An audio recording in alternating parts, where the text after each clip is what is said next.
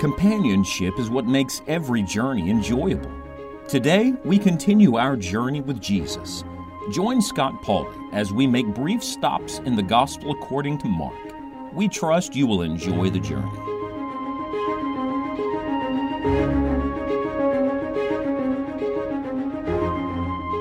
Many years ago, when I started doing a lot of travel, my goal was to get to the destination as quickly as possible. Don't stop, don't look at anything, don't waste any time. As I've grown older, I have learned that it's the stops along the journey that actually make the journey enjoyable and memorable and sometimes most meaningful. Well, the same thing is true as you journey with the Lord Jesus Christ. It's not just getting to the destination. Along the way, God has things to teach us. And we're going through this gospel of action, and it's a fast moving drama. The journey's going quickly. We have progressed to Mark chapter 6.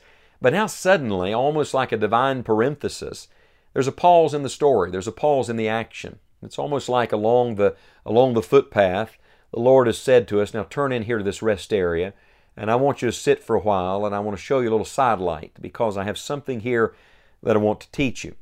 Uh, we've been studying Jesus' ministry, his public ministry, and now out of that, the ministry of the disciples has been set in motion.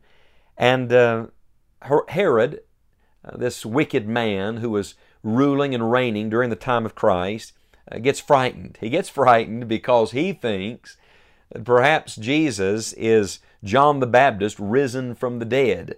It's almost comical, really, to see this man quaking in his boots, this man of such power. And in the midst of the story, God, by inspiration of the Holy Spirit, tells us the circumstances that brought John the Baptist to the end of his life and brought Herod to such fear. I want to read the verses to you and then give you a couple of observations because the Lord has a message for us in this. The Bible says in verse 14, And King Herod heard of him, for his name was spread abroad, and he said that John the Baptist was risen from the dead, and therefore mighty works do show forth themselves in him. Others said that it is Elias, and others said that it's a prophet or is one of the prophets. But when Herod heard thereof, he said, It's John, whom I beheaded. He is risen from the dead. For Herod himself had sent forth and laid hold upon John, and bound him in prison for Herodias' sake, his brother Philip's wife, for he had married her. For John had said unto Herod, It is not lawful for thee to have thy brother's wife. Therefore Herodias had a quarrel against him, and would have killed him. But she could not. For Herod feared John, knowing that he was a just man, and an holy, and observed him. And when he had heard him, he did many things, and heard him gladly. And when a convenient day was come, that Herod on his birthday made a supper to his lords, high captains, and chief estates of Galilee. And when the daughter of the said Herodias came in and danced, and pleased Herod and them that sat with him, the king said unto the damsel, Ask of me whatsoever thou wilt, and I will give it thee. And he sware unto her, Whatsoever thou shalt ask of me, I will give it thee unto the half of my kingdom. And she went forth and said unto her mother, What shall I ask? And she said, The head of John the Baptist. And she came in straightway with haste unto the king, and asked, saying, I will that thou give me by and by in a charger the head of John the Baptist. And the king was exceeding sorry. Yet for his oath's sake, and for their sakes which sat with him, he would not reject her. And immediately the king sent an executioner, and commanded his head to be brought, and he went and beheaded him in the prison, and brought his head in a charger, and gave it to the damsel, and the damsel gave it to her mother. And when his disciples heard of it, they came and took up his corpse, and laid it in a tomb. I don't know about you, this seems to be a, an unexpected ending to the life of the man Jesus said, Never was a greater man born of woman. And so, why does God give us this detail about this martyrdom of John the Baptist? Well, there's a, a beautiful truth here about John's life and ministry. Both of them were marked by one word. it, it is this word. Remember this word. It was about holiness. John lived a holy life, and his ministry, preaching the truth, was a ministry of holiness.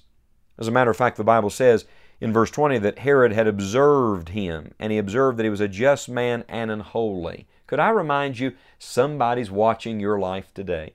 Somebody's observing you. And when they observe you, do they observe someone living a holy life? Somebody that has given themselves so completely to God that they cannot be given to this world. You'll remember that John the Baptist in Luke chapter number 1 from his mother's womb was never to drink wine or strong drink. He was to be filled with the Holy Ghost.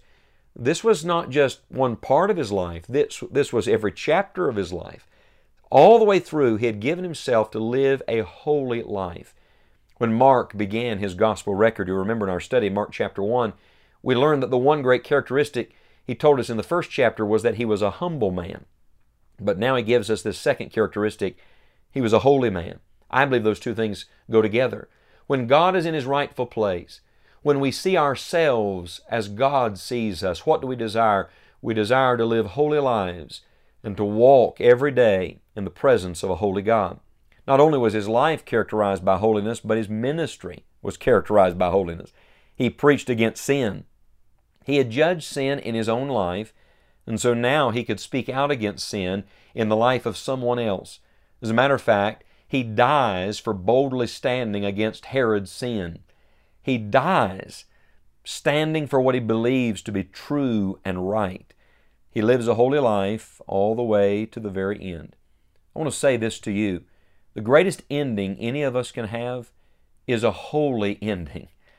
I don't know about you, but I want to finish well. I've seen so many people start well, stay well for a while, and not finish well. What is God's message to us in this little sidelight in Mark chapter number six. Is this just history, just an interesting story, just for, for information? Oh no, there's application.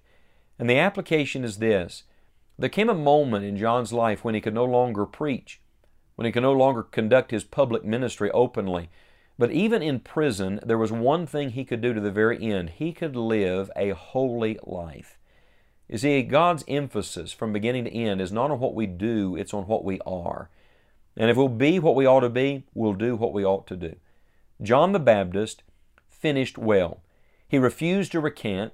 He refused to stop preaching holiness and truth and righteousness. You know, in our world today, very little is made of holiness. As a matter of fact, even when people talk about holiness, it almost sounds radical.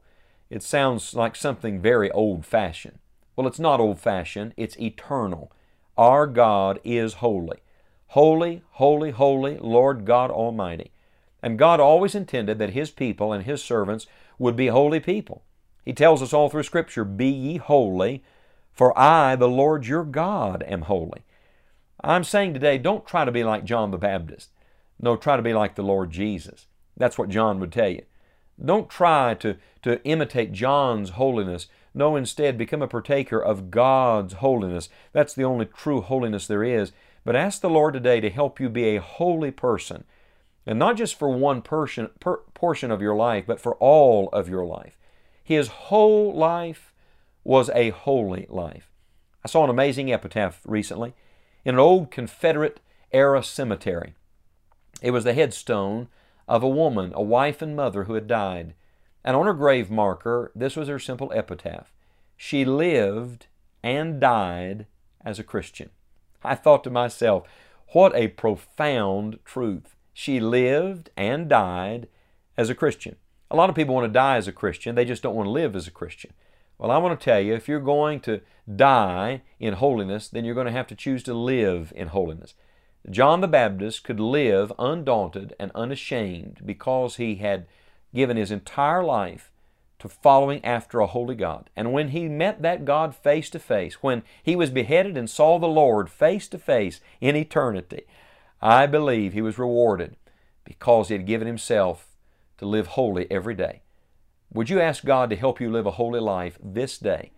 Because the God you're serving is a holy God.